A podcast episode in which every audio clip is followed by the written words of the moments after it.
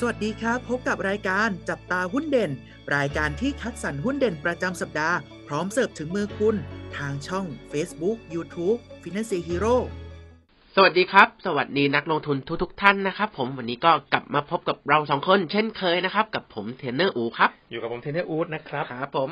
วันนี้เป็นหุ้นอะไรครับน้องอูอ่า วันนี้เป็นหุ้น Minor ครับ มินนะครับผมก็ชื่อบริษัท Minor International จำกัดมหาชนนะครับ หรือว่าตัวย่อในตลาดหุ้นก็คือ MINT นะครับมินนี่เองนะครับ ผมก็มาพูดถึงลักษณะการประกอบธุรกิจของเขานะครับ ก็จะดำเนินธุรกิจอาหารและเครื่องดื่มนะครับธุรกิจโรงแรม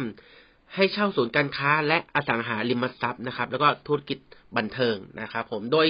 ต้องบอกว่าจะแบ่งเป็นสองธุรกิจหลัก ๆ นี่เองนะครับ ที่ของเขานะครับ ผมที่เหมือนกับสัดส่วนรายได้เนี่ยหลัก ๆ จะมีแค่สองธุรกิจเลยก็คือ ธุรกิจอาหารและเครื่องดื่มแล้วก็ธุรกิจโรงแรมนะครับ ก็เดี๋ยวมาพูดถึงธุรกิจโรงแรมก่อนแล้วกันนะครับเขาก็จะใช้ชื่อว่า Miner Hotel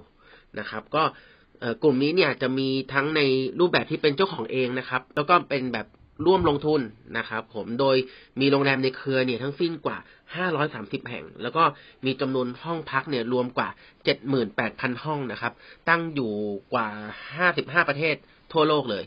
นะครับผมก็ยกตัวอย่างแบรนด์นะครับ ชื่อโรงแรมชื่อดังที่เราน่าจะรู้จักกันนะครับ ก็เช่น Anantara นะครับ Four Seasons หรือว่า Radisson Blu เป็นต้นนะครับ ผมแล้วก็ ยังมีธุรกิจอื่น ๆ ด้วยนะครับ ที่เกี่ยวข้องกับธุรกิจโรงแรมนะครับ เช่นนะครับ ธุรกิจศูนย์การค้าและบันเทิงนะครับ ธุรกิจพัฒนาโครงการที่อยู่อาศัยเพื่อขายนะครับ เป็นต้นนะครับ ผม ส่วนต่อมานะครับ ก็จะเป็นธุรกิจร้านอาหารนะครับ ธุรกิจอาหารและเครื่องดื่มนะครับ ก็หรือว่าจะเรียกว่า minor food ก็ได้นะครับ ธุรกิจร้านอาหารเนี่ยก็ต้องบอกว่าเป็นธุรกิจที่ ร้านอาหารที่ใหญ่ที่สุดในเอเชียเลยนะครับ ก็โดยมีร้านอาหารเนี่ยกว่า 2,600 สาขาในทั้งหมด 24 ประเทศนะครับ มีทั้งแบบที่บริษัทเนี่ยเข้าไปลงทุนเอง แล้วก็แบบที่เป็นสาขาแฟรนไชส์นะครับ โดยมีแบรนด์หลักๆ ที่เรารู้จักกันดีเลยนะครับ ก็คือ The Pizza Company s w e n s e n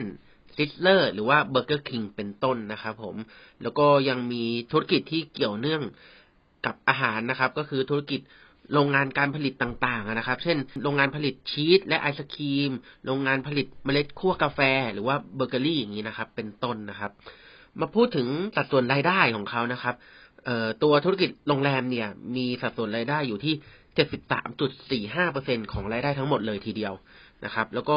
ธุรกิจอาหารและเครื่องดื่มเนี่ย มีสัดส่วนรายได้อยู่ที่ 21.09%ของรายได้ทั้งหมดนะครับ แล้วก็ส่วนรายได้อีกประมาณสัก 5%เนี่ยก็จะเป็นธุรกิจอื่น ๆ ทั่วไปครับผม ครับสำหรับตัวมิ้นท์นะครับ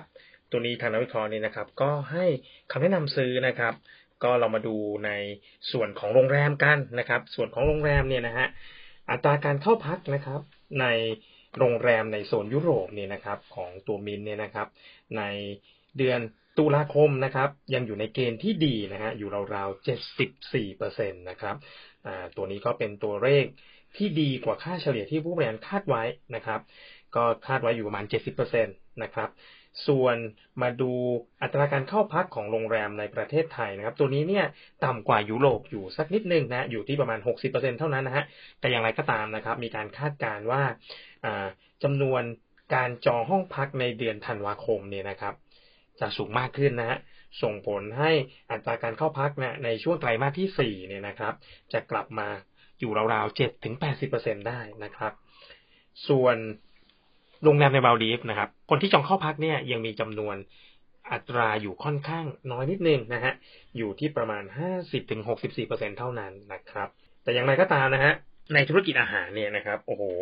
มินนี่นะครับ สามารถ